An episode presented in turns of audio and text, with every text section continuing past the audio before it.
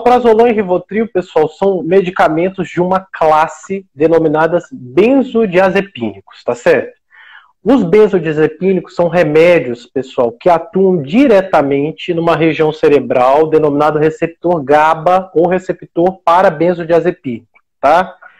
O benzodiazepínico, especificamente o Rivotril, é muito conhecido porque ele se tornou quase uma febre mundial, né? Tem muita gente atualmente viciada em Rivotril, isso existe, mas especificamente na doença de Parkinson é realmente um tratamento que às vezes a gente utiliza, tá?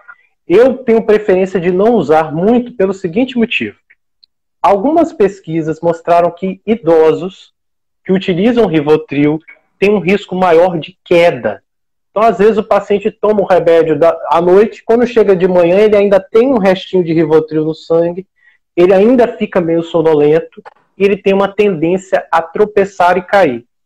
Então, eu especificamente não utilizo muito, mas existem pesquisas validadas que, principalmente para o paciente que movimenta demais, que é esse paciente que sonha, né, vivo chuta, grita, que é o distúrbio comportamental do sono REM, ele pode ser uma medicação efetiva sim. Lógico, resguardada as doses, porque o comprimido tem várias dosagens, e lógico, se tem várias dosagens, cada paciente vai reagir de uma maneira. Tem paciente que vai ficar muito sonolento, tem paciente que vai ajudar, tá? Então isso é de cada um. Especificamente o alprazolam, os americanos têm mais experiência do que nós brasileiros. No Brasil, a gente costuma utilizar mais o Rivotril do que, do que o alprazolam, tá certo? Mas é a mesma classe de medicação e por isso tem o mesmo, o mesmo efeito.